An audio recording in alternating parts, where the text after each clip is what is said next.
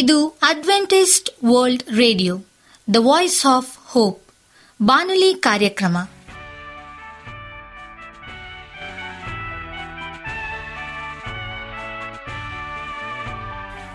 ನಮಸ್ಕಾರ ಪ್ರೀತಿಯ ಕೇಳುಗರೆ, ನಾನು ನಿಮ್ಮ ಆಕಾಂಕ್ಷ ಪಾಲ್. ನಮ್ಮ ನಿಲಯದ ಕನ್ನಡ ಕಾರ್ಯಕ್ರಮಕ್ಕೆ ತಮ್ಮೆಲ್ಲರಿಗೂ ಆತ್ಮೀಯ ಸುಸ್ವಾಗತ. ಮುಂದಿನ ಮೂವತ್ತು ನಿಮಿಷಗಳಲ್ಲಿ ಸುಮಧುರ ಹಾಡುಗಳು, ಆರೋಗ್ಯ ಸಂದೇಶ, ಮಕ್ಕಳಿಗೆ ನೀತಿ ಕಥೆಗಳು ಹಾಗೂ ದೇವರ ವಾಕ್ಯವನ್ನು ಕೇಳೋಣ. ಈ ಕಾರ್ಯಕ್ರಮವು ನಿಮಗೆ ಸಂತೋಷ ತರಲೆಂದು ದೇವರಲ್ಲಿ ಪ್ರಾರ್ಥಿಸುತ್ತೇವೆ. ಈ ಕಾರ್ಯಕ್ರಮದ ಪ್ರಾರಂಭದಲ್ಲಿ ಸುಮಧುರ ಗೀತೆಯನ್ನು ಆಲಿಸೋಣ.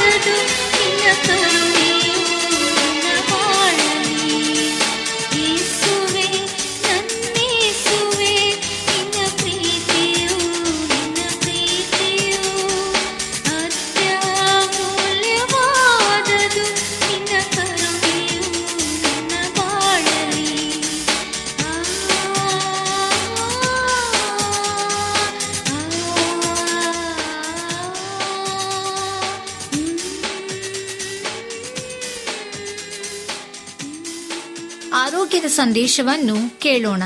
ನಿನ್ನೆ ನಾವು ಈ ಸರಳ ಜೀವನವನ್ನು ಅನುಭವಿಸಲು ಎಂಥದ್ದು ಮಾಡಬೇಕು? ದಿನಚರ್ಯೆ, ದಂತಧಾವನ, ಮುಖ ಪ್ರಕ್ಷಾಳನ, ಸಸ್ಯ ಕವಲ ಗಂಡೂಷ ಈ ಬಗ್ಗೆ ಮಾತಾಡಿದ್ವಿ. ಇವತ್ತು ಧೂಮಪಾನ, ಅಭ್ಯಂಗ, ಸ್ನಾನ ಇವುಗಳ ಬಗ್ಗೆ ನೋಡೋಣ. ಆಯುರ್ವೇದೀಯ ಧೂಮಪಾನವು ಕೇವಲ ಔಷಧೀಯ ದ್ರವ್ಯಗಳನ್ನು ಒಳಗೊಂಡಿದ್ದು ಆರೋಗ್ಯಕ್ಕೆ ಪೂರಕವಾಗಿದೆ. ಪ್ರಸ್ತುತ ಬಹುತೇಕ ಯುವಜನರು ಉಸಿರಾಟಕ್ಕೆ ಸಂಬಂಧಿಸಿದ ಆಸ್ತಮಾ, ಅಲರ್ಜಿ, ಸೈನಸೈಟಿಸ್ ಇತ್ಯಾದಿಗಳಿಂದ ಅನುಭವಿಸುತ್ತಿರುವ ಕಷ್ಟಗಳಿಗೆ ಆಯುರ್ವೇದೋಕ್ತ ಈ ಸಸ್ಯ ಧೂಮಪಾನ ಇತ್ಯಾದಿ ದಿನಚರ್ಯಗಳಿಂದ ದೂರವಾಗಿರುವುದು ಒಂದು ಕಾರಣವಾಗಿರಬಹುದು. ಅಭ್ಯಂಗ ನಿತ್ಯವೂ ಸರಿಯಾಗಿ ಹಸುವೆಯಾಗಲು ಶುರುವಾದ ಆನಂತರ ಆಯುರ್ವೇದಿಯ ಔಷಧೀಯ ಎಣ್ಣೆ, ಎಳ್ಳೆಣ್ಣೆ ಅಥವಾ ತೆಂಗೆಣ್ಣೆಯ ಶರೀರದ ಮೇಲೆ ಮೃದುವಾಗಿ ತಿಕ್ಕಿ ಹುಚ್ಚುವುದರಿಂದ ಶರೀರದಲ್ಲಿ ಮಾರ್ಧವತೆ, ಶಕ್ತಿ, ಉತ್ಸಾಹ, ದೃಢತೆ, ಆಯಾಸದ ಪರಿಹಾರ, ಇಂದ್ರಿಯಗಳಿಗೆ ಬಲ, ಒಳ್ಳೆಯ ನಿದ್ದೆ ಇತ್ಯಾದಿ ಗುಣಗಳು ಉಂಟಾಗುತ್ತವೆ. ರೋಗ ನಿರೋಧಕ ಶಕ್ತಿಯೂ ವರ್ಧಿಸುತ್ತದೆ. ಈ ರೀತಿಯ ಗುಣಗಳನ್ನು ಹಲವಾರು ಸಂಶೋಧನೆಗಳು ದೃಢೀಕರಿಸಿವೆ. ಅಭ್ಯಂಗವನ್ನು ತಲೆ ಹಾಗೂ ಪಾದಗಳಿಗೂ ಮಾಡುವುದರಿಂದ ವಿಶೇಷವಾದ ಗುಣವುಂಟಾಗುತ್ತದೆ. ಅಜೀರ್ಣ, ಜ್ವರ, ನೆಗಡಿ ಇತ್ಯಾದಿ ಸಂದರ್ಭದಲ್ಲಿ ಮಾಡಬಾರದು. ವ್ಯಾಯಾಮದ ಪ್ರಾಮುಖ್ಯತೆ. ಯಾವ ಕೆಲಸವನ್ನು ಮಾಡುವುದರಿಂದ ಶಾರೀರಿಕವಾಗಿ ಆಯಾಸ ಉಂಟಾಗುತ್ತದೆಯೋ ಅದುವೇ ವ್ಯಾಯಾಮ. ಬೇರೆ ಬೇರೆ ರೀತಿಯಾದ ಕೆಲಸಗಳು ಅಥವಾ ನಿಜವಾದ ವ್ಯಾಯಾಮಗಳನ್ನೇ ಈ ಉದ್ದೇಶಕ್ಕಾಗಿ ಬಳಸಬಹುದು. ಯೋಗಾಸನಗಳು ನಿಜವಾಗಿಯೂ ಕೇವಲ ವ್ಯಾಯಾಮಕ್ಕಿಂತ ಎಷ್ಟೋ ಪಾಲು ಉತ್ತಮ ಪರಿಣಾಮವನ್ನು ಶರೀರದ ಮೇಲೆ ಬೀರುತ್ತವೆ. ವ್ಯಾಯಾಮ, ಯೋಗಾಸನ, ಪ್ರಾಣಾಯಾಮ, ಧ್ಯಾನ ಇತ್ಯಾದಿಗಳು ಶರೀರದ ಬಲ, ಕರ್ಮ ಸಾಮರ್ಥ್ಯವನ್ನು ಹೆಚ್ಚಿಸುವುದಲ್ಲದೆ ಕಫ ಮತ್ತು ಕೊಬ್ಬಿನ ಅಂಶಗಳನ್ನು ಕರಗಿಸುವುದು, ಆಕರ್ಷಕ ಮೈಕಟ್ಟನ್ನು ಹೊಂದಲು ಸಹಾಯಕವಾಗುವುದಲ್ಲದೆ ಮಾನಸಿಕ ಸ್ಥೈರ್ಯ, ಏಕಾಗ್ರತೆ ಹಾಗೂ ಶಾಂತಿಯನ್ನು ನೀಡುವವು. ಪ್ರಾಣಾಯಾಮ ಮತ್ತು ಧ್ಯಾನಗಳಿಂದ ಹಲವಾರು ಶಾರೀರಿಕ ಹಾಗೂ ಮಾನಸಿಕ ರೋಗಗಳನ್ನು ಹತೋಟಿಯಲ್ಲೇ ಇಡಬಹುದು. ವ್ಯಾಯಾಮವನ್ನು ಶರೀರದ ಅರ್ಧ ಬಲದಷ್ಟೇ ಮಾಡಬೇಕು. ಸ್ನಾನ. ಸ್ನಾನವು ಬಲ ಹಾಗೂ ಅಗ್ನಿವರ್ಧಕವಾಗಿದೆ. ಜೀರ್ಣಶಕ್ತಿಯನ್ನು ಹೆಚ್ಚಿಸುತ್ತದೆ. ತಲೆ ಸ್ನಾನವನ್ನು ಯಾವಾಗಲೂ ಸಾಧಾರಣವಾಗಿ ಉಗುರು ಬೆಚ್ಚಗಿನ ಅಥವಾ ತಣ್ಣನೆಯ ನೀರಿನಿಂದ ಮಾಡಬೇಕು. ಆದರೆ ಅಧೋ ಶರೀರವನ್ನು ಅಂದರೆ ಮೈಗೆ ಬೆಚ್ಚಗಿನ ನೀರಿನಲ್ಲಿ ಸ್ನಾನ ಮಾಡುವುದು ಉತ್ತಮ. ಆದರೆ ವಾತಾವರಣ ಅಥವಾ ಪರಿಸ್ಥಿತಿಗೆ ತಕ್ಕಂತೆ ಈ ನಿಯಮವನ್ನು ಬದಲಿಸಿಕೊಳ್ಳಬಹುದು. ಕೆಲವೊಮ್ಮೆ ಜ್ವರ, ಭೇದಿ, ಕಿವಿ, ಮೂಗು ಇತ್ಯಾದಿಗಳ ಕಾಯಿಲೆಗಳ ಸಂದರ್ಭದಲ್ಲಿ ಸ್ನಾನವನ್ನು ಮಾಡದಿರುವುದೇ ಉತ್ತಮ. ಶುಭ್ರವಾದ ವಸ್ತ್ರಧಾರಣೆ. ಮಲಿನವಾದ ವಸ್ತ್ರಧಾರಣೆಯಿಂದ ಮನಸ್ಸು ವ್ಯಾಕುಲವಾಗುವುದರ ಜೊತೆಗೆ ಉತ್ಸಾಹದ ಕೊರತೆಯೂ ಉಂಟಾಗುತ್ತದೆ. ಶುಭ್ರ ವಸ್ತ್ರಧಾರಣೆಯಿಂದ ಜೀವನದಲ್ಲಿ ಉತ್ಸಾಹ ತುಂಬುತ್ತದೆ. ಜೀವನೋಪಯೋಗಕ್ಕಾಗಿ ಯಾವುದೇ ನ್ಯಾಯಯುತವಾದ ಮಾರ್ಗವನ್ನು ಅನುಸರಿಸಬೇಕು. ಕಾಲ ಕಾಲಕ್ಕೆ ಸರಿಯಾಗಿ ಕೂದಲು, ಉಗುರುಗಳನ್ನು ತೆಗೆದು ವೈಯಕ್ತಿಕ ನೈರ್ಮಲ್ಯವನ್ನು ಕಾಪಾಡಿಕೊಳ್ಳಬೇಕು. ಭೋಜನ ಕ್ರಮ. ಮೊದಲು ಸೇವಿಸಿದ ಆಹಾರವು ಸರಿಯಾಗಿ ಜೀರ್ಣವಾಗಿ ಉದರ ಪ್ರದೇಶದಲ್ಲಿ ಲಘುತ್ವವೂ ಆಹಾರ ಸೇವನೆ ಇಚ್ಛೆಯೂ ಇದ್ದಾಗ ಪ್ರಕೃತಿದತ್ತವಾದ ಶೌಚಕ್ರಿಯೆಗಳ ನಂತರ ಶಾಂತಚಿತ್ತದಿಂದ ಏಕಾಗ್ರ ಮನಸ್ಸಿನಿಂದ ಭೋಜನವನ್ನು ಆಸ್ವಾದಿಸುತ್ತಾ ಮೌನವಾಗಿ, ಏಕಾಂತವಾಗಿ ಆಹಾರವನ್ನು ಸೇವಿಸಬೇಕು. ಆರೋಗ್ಯಕರವಾದ ಸಮತೋಲಿತ ಆಹಾರವನ್ನು ಸೇವಿಸಬೇಕು. ಆಹಾರವನ್ನು ಅತಿಯಾಗಿ ಸೇವಿಸದೆ ತೃಪ್ತಿಯಾಗುವುದಕ್ಕಿಂತ ಸ್ವಲ್ಪ ಕಡಿಮೆ ಸೇವಿಸುವುದರಿಂದ ಆಹಾರವು ಸರಿಯಾಗಿ ಪಚನವಾಗಿ ಆರೋಗ್ಯವೂ ಸಹ ಉತ್ತಮವಾಗಿ ಇರುತ್ತದೆ. ಧನ್ಯವಾದಗಳು. ಈಗ ನಮ್ಮ ಬಾನುಲಿ ಬೋಧಕರಾದಂಥ ಸುರೇಂದ್ರ ರವರಿಂದ ದೇವರ ವಾಕ್ಯವನ್ನು ಕೇಳೋಣ. ಸುವಾರ್ಥ ಬೋಧನೆ ಸರಿಯಾದ ಮಾರ್ಗ ಭಾಗ ಒಂದು. ನಮಸ್ಕಾರ ಆತ್ಮೀಯ ಕೇಳಿಗರೆ, ಇದು ಅಡ್ವೆಂಟಿಸ್ಟ್ ವರ್ಲ್ಡ್ ರೇಡಿಯೋ ಅರ್ಪಿಸುವ ಅನುದಿನದ ಮನ್ನಾ ಬಾನುಲಿ ಕಾರ್ಯಕ್ರಮಕ್ಕೆ ತಮ್ಮೆಲ್ಲರಿಗೂ ನಿಮ್ಮ ಬಾನುಲಿ ಬೋಧಕನಾದ ಸುರೇಂದ್ರನು ಮಾಡುವ ನಮಸ್ಕಾರಗಳು. ಈ ಬಾನುಲಿ ಕಾರ್ಯಕ್ರಮವು ತಮ್ಮೆಲ್ಲರಿಗೂ ಸಂತಸ ತಂದಿದೆ ಎಂಬುದಾಗಿ ನಾವು ನಂಬುತ್ತೇವೆ ಮತ್ತು ನಿಮಗಾಗಿ ನಿತ್ಯವೂ ಪ್ರಾರ್ಥಿಸುತ್ತೇವೆ. ನಿಮ್ಮ ಅನಿಸಿಕೆ ಹಾಗೂ ಸಲಹೆ, ಪ್ರಾರ್ಥನಾ ವಿಜ್ಞಾಪನೆಗಳು ಇರುವುದಾದರೆ ನೀವು ನಮಗೆ ಪತ್ರಗಳ ಮೂಲಕವಾಗಿ ಅಥವಾ ದೂರವಾಣಿ ಮೂಲಕವಾಗಿ ನಮ್ಮನ್ನು ಸಂಧಿಸಬಹುದು. ನಮ್ಮ ದೂರವಾಣಿ ಸಂಖ್ಯೆಯು ಒಂಬತ್ತು ಸೊನ್ನೆ ಆರು ಸೊನ್ನೆ ಆರು ಎಂಟು ನಾಲ್ಕು ಏಳು ಏಳು ಮೂರು. ನಮ್ಮ email address Surendra zone four five six at Gmail dot com. ಈ ರೇಡಿಯೋ ಕಾರ್ಯಕ್ರಮವನ್ನು ನಿಮ್ಮ ಮೊಬೈಲ್ನಲ್ಲಿ ಸಹ ಕೇಳಬಹುದು. ನಿಮ್ಮಲ್ಲಿ ಐಫೋನ್ ಮತ್ತು ಆಂಡ್ರಾಯ್ಡ್ ಮೊಬೈಲ್ ಇರುವುದಾದರೆ ಪ್ಲೇಸ್ಟೋರ್ಗೆ ಹೋಗಿ ವಾಯ್ಸ್ ಆಫ್ ಹೋಪ್ ಎಂಬ ಆ್ಯಪನ್ನು ಡೌನ್ಲೋಡ್ ಮಾಡಿಕೊಂಡು ನಮ್ಮ ಈ ಕನ್ನಡ ಕಾರ್ಯಕ್ರಮವನ್ನು ಕೇಳಬಹುದು. ಆತ್ಮೀಯ ಕೇಳಿಗರೆ, ಈ ಕಾರ್ಯಕ್ರಮದ ಮೂಲಕ ನೀವು ದೇವರ ಆಶೀರ್ವಾದ ಮತ್ತು ಅದ್ಭುತಗಳನ್ನು ಹೊಂದಿರುವುದಾದರೆ ನಿಮ್ಮ ಸಾಕ್ಷಿಯ ಜೀವಿತವನ್ನು ನಮ್ಮ ಕೂಡ ಹಂಚಿಕೊಳ್ಳುವ ಹಾಗೆ ತಮ್ಮಲ್ಲಿ ಕೇಳಿಕೊಡುತ್ತೇವೆ.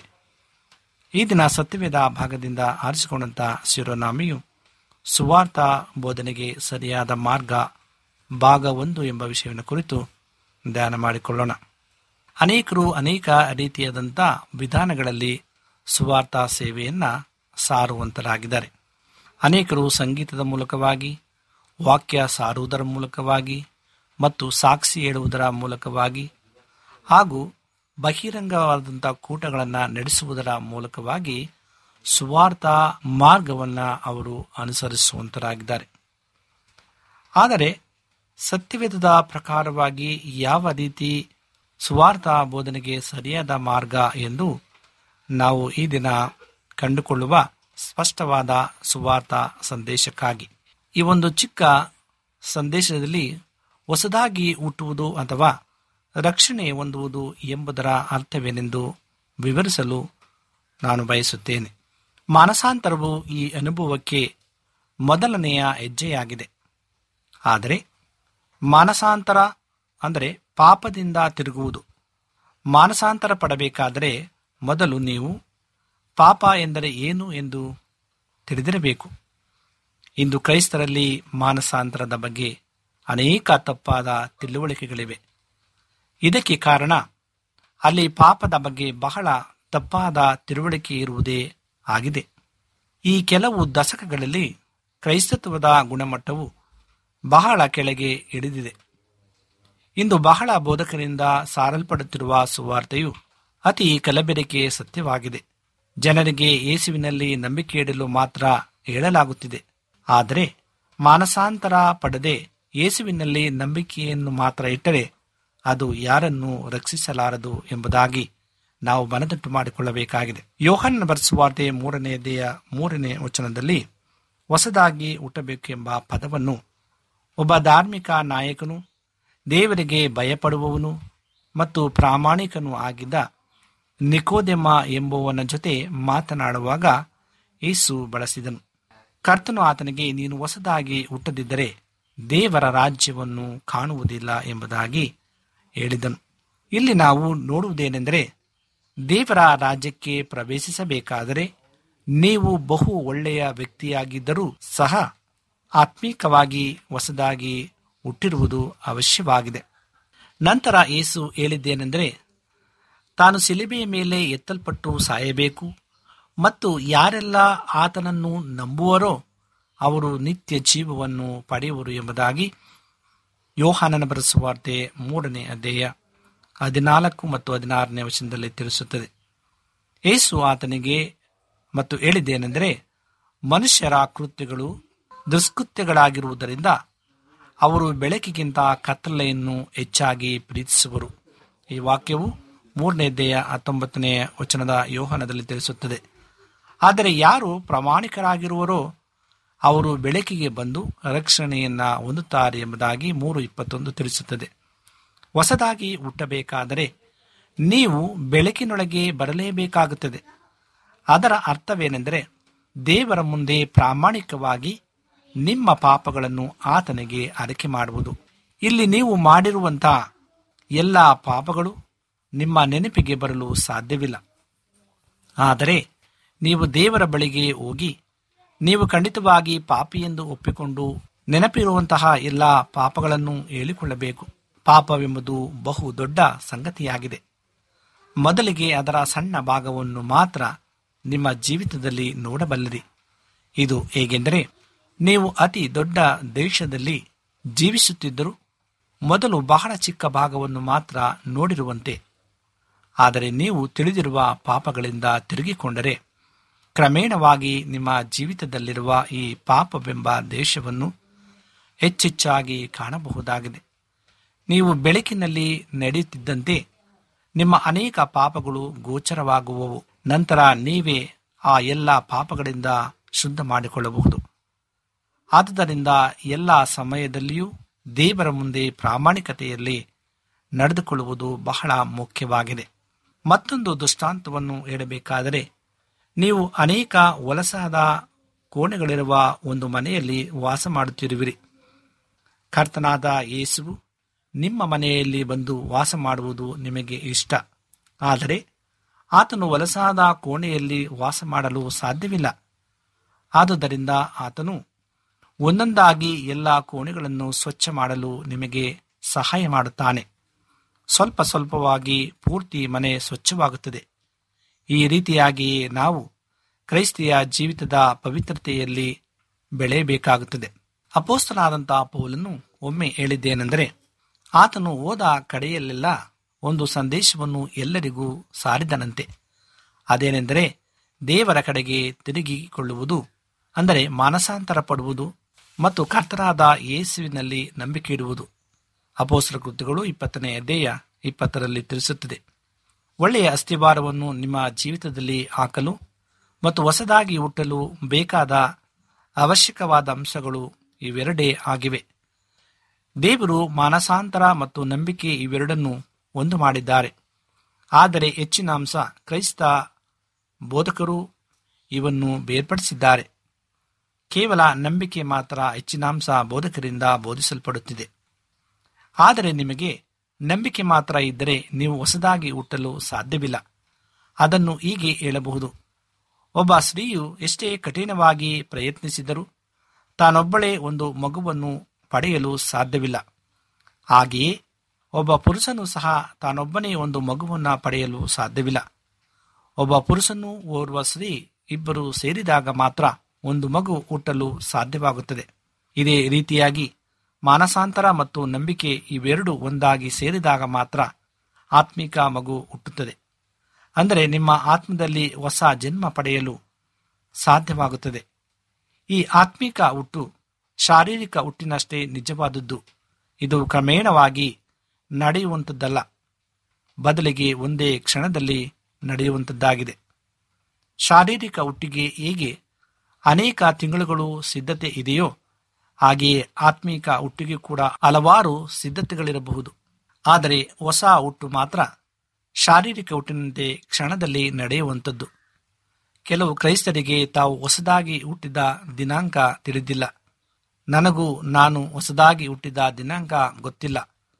ಅದು ಹೇಗೆಂದರೆ, ಒಬ್ಬ ವ್ಯಕ್ತಿಗೆ ತಾನು ಶಾರೀರಿಕವಾಗಿ ಹುಟ್ಟಿದ ದಿನಾಂಕ ಹೇಗೆ ತಿಳಿದಿರುವುದಿಲ್ಲವೋ ಹಾಗೆ ಒಬ್ಬನು ಜೀವದಿಂದಿದ್ದರೆ ಸಾಕು. ಹುಟ್ಟಿದ ದಿನಾಂಕ ತಿಳಿದಿರುವುದು ಅಷ್ಟೇನು ಗಂಭೀರವಾದ ವಿಷಯವಲ್ಲ. ಅದೇ ರೀತಿಯಲ್ಲಿ ನೀವು ನಿಮ್ಮ ಮರು ಹುಟ್ಟಿನ ದಿನಾಂಕ ಅರಿತಿರುವುದಕ್ಕಿಂತ ಇಂದು ಕ್ರಿಸ್ತನಲ್ಲಿ ಜೀವದಿಂದಿರುವುದನ್ನು ಖಂಡಿತವಾಗಿ ಅರಿತಿರುವುದು ಬಹಳ ಪ್ರಾಮುಖ್ಯವಾಗಿದೆ. ದೇವರ ಬಳಿಗೆ ಹೋಗಲು ಏಸು ಒಂದೇ ಮಾರ್ಗವೆಂದು ಹೇಳುವಾಗ ನಾವು ಸಂಕುಚಿತ ಮನಸ್ಸುಳ್ಳವರಾಗಿದ್ದೇವಾ? ಒಂದು ಸಾಮ್ಯದ ಮೂಲಕ ಇದನ್ನು ವಿವರಿಸಲು ಪ್ರಯತ್ನಿಸುತ್ತೇನೆ. ತನ್ನ ತಂದೆಯವರನ್ನು ಅವರ ಭಾವಚಿತ್ರವನ್ನು ಎಂದು ನೋಡಿದವರು ತನ್ನ ತಂದೆಯವರು ಹೇಗೆ ಕಾಣುತ್ತಾರೆಂದು ಕೂಡ ತಿಳಿದವರಾಗಿರುತ್ತಾರೆ. ಹಾಗೆಯೇ ದೇವರನ್ನು ಎಂದು ನೋಡದಂತಹ ನಾವು ಅವರ ಬಗ್ಗೆಯಾಗಲಿ ಹಾಗೂ ಅವರ ಬಳಿಗೆ ಹೋಗುವ ಮಾರ್ಗವಾಗಲಿ ತಿಳಿಯದವರಾಗಿರುತ್ತೇವೆ. ಆದರೆ ಯೇಸು ಕ್ರಿಸ್ತನು ದೇವರ ಬಳಿಯಿಂದಲೇ ಬಂದವನಾಗಿದ್ದಾನೆ. ಆದುದರಿಂದ ಆತನೊಬ್ಬನೇ ದೇವರ ಬಳಿಗೆ ಹೋಗುವ ಮಾರ್ಗವನ್ನು ತೋರಿಸಲು ಶಕ್ತನಾಗಿದ್ದಾನೆ. ನಾನೇ ಮಾರ್ಗವು, ನನ್ನ ಮೂಲಕ ಹೊರತು ಯಾರೂ ತಂದೆಯ ಬಳಿಗೆ ಬರಲು ಸಾಧ್ಯವಿಲ್ಲ ಎಂದು ಯೇಸು ಹೇಳುತ್ತಾನೆ, ಯೋಹಾನ ಹದಿನಾಲ್ಕನೇ ಅಧ್ಯಾಯ ಆರನೇ ವಚನದಲ್ಲಿ. ತಂದೆಯಾದ ದೇವರ ಬಳಿಗೆ ಹೋಗಲು ತಾನೇ ಏಕೈಕ ಮಾರ್ಗ ಎಂದು ಯೇಸು ಹೇಳುವಾಗ ಆತನು ಹೇಳುತ್ತಿರುವುದು ಸತ್ಯವಾಗಿರಬೇಕು. ಇಲ್ಲವೇ ಆತನೊಬ್ಬ ಸುಳ್ಳುಗಾರನು ಮತ್ತು ವಂಚಕನು ಎಂದು ಹೇಳಬಹುದು. ಯಾರಿಗೆ ಆತನು ಸುಳ್ಳುಗಾರನು ಮತ್ತು ವಂಚಕನು ಎಂದು ಹೇಳುವ ಧೈರ್ಯವಿದೆ? ಯೇಸು ಒಬ್ಬ ಒಳ್ಳೆಯ ಮನುಷ್ಯನು ಅಥವಾ ಒಬ್ಬ ಪ್ರವಾದಿ ಎಂದು ಹೇಳುವುದಷ್ಟೇ ಸಾಲದು. ಇಲ್ಲ, ಆತನು ಒಬ್ಬ ಒಳ್ಳೆಯ ಮನುಷ್ಯನು ಮಾತ್ರ ಅಲ್ಲದೆ ಆತನೊಬ್ಬನೇ ದೇವರಾಗಿದ್ದಾನೆ. ಆತನು ಸುಳ್ಳುಗಾರನು ಮತ್ತು ವಂಚಕನಾಗಿದ್ದರೆ ಒಳ್ಳೆಯ ಮನುಷ್ಯನಾಗಿರಲು ಸಾಧ್ಯವಿರುತ್ತಿರಲಿಲ್ಲ. ಆದುದರಿಂದ ಯೇಸುವು ಖಂಡಿತವಾಗಿ ಮನುಷ್ಯ ರೂಪದಲ್ಲಿದ್ದ ದೇವರೆಂದು ನಾವು ತೀರ್ಮಾನಿಸುತ್ತೇವೆ. ಎಲ್ಲ ಸತ್ಯವು ಸಂಕುಚಿತ ಮನಸ್ಸಿನದೇ ಆಗಿರುತ್ತದೆ. ಗಣಿತದಲ್ಲಿ ಎರಡು ಪ್ಲಸ್ ಎರಡು ಯಾವಾಗಲೂ ನಾಲ್ಕು ಆಗಿರುತ್ತದೆ. ನಾವು ದೊಡ್ಡ ಮನಸ್ಸು ಮಾಡಿ ಮೂರು ಅಥವಾ ಐದು ಇರಬಹುದೆಂದು ಒಪ್ಪಿಕೊಳ್ಳುವುದಿಲ್ಲ. ನಾವು ಮೂರು ಲಕ್ಷದ ಒಂಬತ್ತು ಸಾವಿರದ ಒಂಬೈನೂರ ತೊಂಬತ್ತೊಂಬತ್ತು ಕೂಡ ಸರಿ ಉತ್ತರವೆಂದು ಒಪ್ಪಿಕೊಳ್ಳುವುದಿಲ್ಲ. ಹಾಗೊಂದು ಪಕ್ಷ ಸತ್ಯವಲ್ಲದವುಗಳನ್ನು ಒಪ್ಪಿಕೊಂಡರೆ ನಮ್ಮ ಎಲ್ಲ ಲೆಕ್ಕಾಚಾರಗಳು ತಪ್ಪಾಗಿ ಬಿಡುತ್ತವೆ. ಹಾಗೆಯೇ ಭೂಮಿಯು ಸೂರ್ಯನ ಸುತ್ತ ಸುತ್ತುತ್ತದೆ ಎಂದು ನಮಗೆ ತಿಳಿದಿದೆ. ಒಂದು ಪಕ್ಷ ನಾವು ಸ್ವಲ್ಪ ದೊಡ್ಡ ಮನಸ್ಸು ಮಾಡಿ ಭೂಮಿಯ ಸುತ್ತ ಸೂರ್ಯನು ಸುತ್ತುತ್ತಾನೆಂದು ಸಿದ್ಧಾಂತವನ್ನು ಒಪ್ಪಿಕೊಳ್ಳೋಣವೆಂದು ನಿರ್ಧರಿಸಿದರೆ ನಮ್ಮ ಖಗೋಳಶಾಸ್ತ್ರದ ಲೆಕ್ಕಾಚಾರಗಳೆಲ್ಲ ತಪ್ಪಾಗಿ ಹೋಗುತ್ತದೆ. ಹಾಗೆಯೇ ರಸಾಯನಶಾಸ್ತ್ರದಲ್ಲಿ ಎಚ್ ಟು ಓ ಎಂದರೆ ನೀರು. ಅದು ಬಿಟ್ಟು ನಾವು ಸ್ವಲ್ಪ ದೊಡ್ಡ ಮನಸ್ಸಿನವರಾಗಿ ಎಚ್ ಟು ಓ ಎಂದರೆ ಉಪ್ಪು ಎಂದು ಹೇಳಲು ಸಾಧ್ಯವಿಲ್ಲ. ಆದುದರಿಂದ ಸತ್ಯವೆಂಬುದು ಎಲ್ಲ ಕ್ಷೇತ್ರಗಳಲ್ಲಿಯೂ ನಿರ್ದಿಷ್ಟವಾದದ್ದು ಮತ್ತು ಬಹಳ ಸಂಕುಚಿತ ಮನಸ್ಸುಳ್ಳದ್ದು ಆಗಿರುತ್ತದೆ. ದೇವರ ವಿಷಯವಾಗಿ ಕೂಡ ಇದು ಹಾಗೆಯೇ ಆಗಿರುತ್ತದೆ. ದೊಡ್ಡ ಅಥವಾ ಧಾರಾಳ ಮನಸ್ಸಿರುವುದು ಗಣಿತದಲ್ಲಿ, ಖಗೋಳಶಾಸ್ತ್ರದಲ್ಲಿ ಮತ್ತು ರಾಸಾಯನಶಾಸ್ತ್ರದಲ್ಲಿ ಬಹಳ ಗಂಭೀರವಾದ ತಪ್ಪುಗಳನ್ನು ತರುತ್ತದೆ. ಮತ್ತು ಹಾಗೆಯೇ ದೇವರ ಬಗ್ಗೆ ಸತ್ಯವನ್ನು ಅರಿಯುವ ವಿಷಯದಲ್ಲೂ ಕೂಡ ಆಗಿರುತ್ತದೆ. ಸತ್ಯವೇದವು ಹೇಳುತ್ತದೆ, ಎಲ್ಲ ಮಾನವ ಜೀವಿಯು ಪಾಪಿ ಎಂದು ಮತ್ತು ಯೇಸುವು ಪಾಪಿಗಳಿಗಾಗಿ ಸತ್ತನೆಂದು. ಆದುದರಿಂದ ನೀವು ಕ್ರೈಸ್ತನೆಂದು ಯೇಸುವಿನ ಬಳಿಗೆ ಬಂದರೆ ನಿಮ್ಮ ಪಾಪಗಳನ್ನು ಆತನು ಕ್ಷಮಿಸುವುದಿಲ್ಲ, ಏಕೆಂದರೆ ಆತನು ಕ್ರೈಸ್ತರಿಗಾಗಿ ಸಾಯಲಿಲ್ಲ, ಬದಲಿಗೆ ಪಾಪಿಗಳಿಗಾಗಿ ಸತ್ತನು. ಯಾರು ಯೇಸುವಿನ ಬಳಿಗೆ ಬಂದು ಕರ್ತನೇ ನಾನು ಪಾಪಿ ಎಂದು ಹೇಳುತ್ತಾನೋ ಆತನು ಮಾತ್ರವೇ ಕ್ಷಮಿಸಲ್ಪಡುತ್ತಾನೆ. ನೀನು ಯಾವುದೋ ಧರ್ಮದ ಸದಸ್ಯನಾಗಿ ಯೇಸುವಿನ ಬಳಿಗೆ ಬಂದರೆ ನೀನು ಕ್ಷಮಿಸಲ್ಪಡುವುದಿಲ್ಲ, ಯಾಕೆಂದರೆ ಆತನು ಪಾಪಿಗಳಿಗಾಗಿ ಮಾತ್ರ ಸತ್ತನು. ನೀನು ಪಾಪಿಯಾಗಿ ಆತನ ಬಳಿಗೆ ಬಂದ ಪಕ್ಷದಲ್ಲಿ ನಿನ್ನ ಪಾಪಗಳು ಕೂಡಲೇ ಕ್ಷಮಿಸಲ್ಪಡುತ್ತವೆ. ನಾವು ಪಾಪಿಗಳೆಂದು ಅರಿತುಕೊಳ್ಳುವುದು ನಮಗೆಲ್ಲ ಬಹಳ ಸುಲಭವಾದದ್ದೆಲ್ಲವಾಗಿದೆ, ಏಕೆಂದರೆ ದೇವರು ನಮ್ಮೆಲ್ಲರಿಗೂ ಮನಸ್ಸಾಕ್ಷಿಯನ್ನು ಕೊಟ್ಟಿದ್ದಾನೆ. ಮಕ್ಕಳಲ್ಲಿ ಅದು ಸೂಕ್ಷ್ಮವಾಗಿರುತ್ತದೆ. ಅದು ಅವರು ತಪ್ಪು ಮಾಡಿದ ಕೂಡಲೇ ಅದರ ಅರಿವು ಅವರಿಗೆ ಬರುವಂತೆ ಮಾಡುತ್ತದೆ. ಆದರೆ ಅವರು ಬೆಳೆದು ದೊಡ್ಡವರಾದಂತೆ ಅದು ಗಡುಸಾಗಿ, ಅಂದರೆ ಕಠಿಣವಾಗಿ ಸೂಕ್ಷ್ಮತೆಯನ್ನು ಕಳೆದುಕೊಳ್ಳಬಹುದು. ಎರಡು ಅಥವಾ ಮೂರು ವರ್ಷದ ಮಗು ಸುಳ್ಳು ಹೇಳಿದರೆ ಅದರ ಮುಖದಲ್ಲಿ ಅಪರಾಧ ಭಾವ ಕಾಣಿಸುತ್ತದೆ, ಏಕೆಂದರೆ ಅದರ ಮನಸ್ಸಾಕ್ಷಿಯಲ್ಲಿ ಅಪರಾಧ ಮನೋಭಾವವಿರುತ್ತದೆ.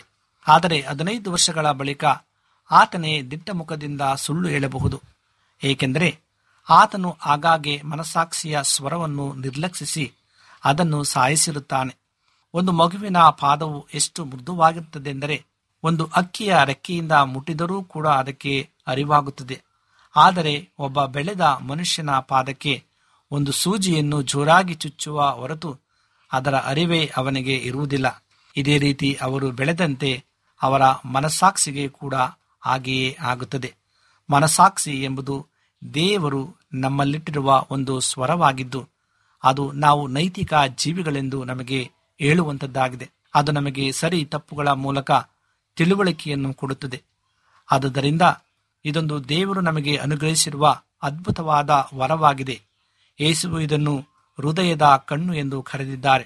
ಲೂಕ ಹನ್ನೊಂದನೇ ಅಧ್ಯಾಯ ಮೂವತ್ತ ನಾಲ್ಕನೇ ವಚನದಲ್ಲಿ ಈ ಕಣ್ಣನ್ನು ನಾವು ಜಾಗರೂಕತೆಯಿಂದ ಕಾಪಾಡದಿದ್ದರೆ ಒಂದು ದಿನ ನಾವು ಆತ್ಮಿಕವಾಗಿ ಕುರುಡರಾಗುವುದು ಖಂಡಿತ.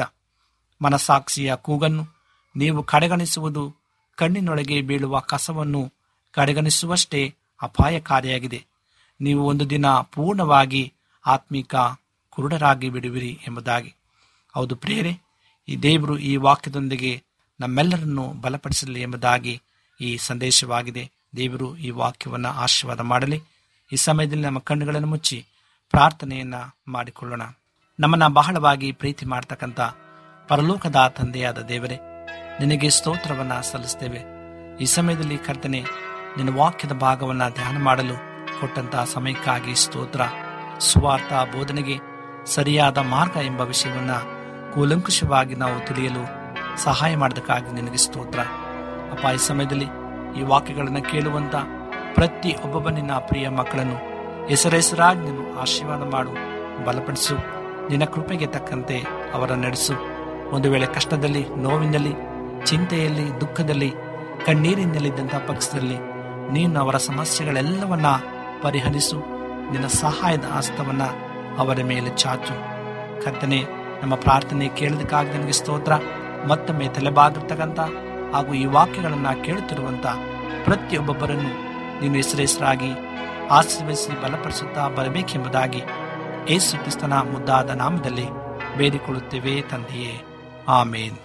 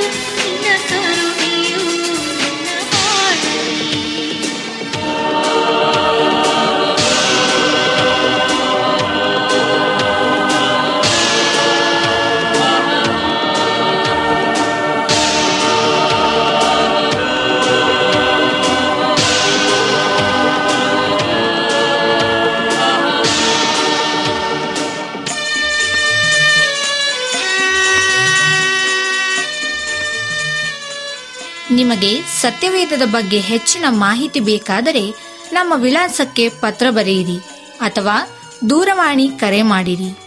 ನಮ್ಮ ದೂರವಾಣಿಯ ಸಂಖ್ಯೆ ಒಂಬತ್ತು ಸೊನ್ನೆ ಆರು ಸೊನ್ನೆ ಆರು ಎಂಟು ನಾಲ್ಕು ಏಳು ಏಳು ಮೂರು ಹಾಗೂ ಎಂಟು ಮೂರು ಒಂಬತ್ತು ಸೊನ್ನೆ ಆರು ಸೊನ್ನೆ ಐದು ಎರಡು ಒಂಬತ್ತು ಒಂಬತ್ತು.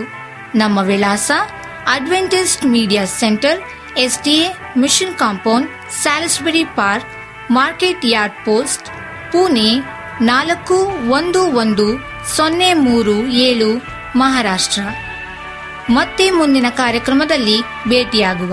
ನಮಸ್ಕಾರಗಳು.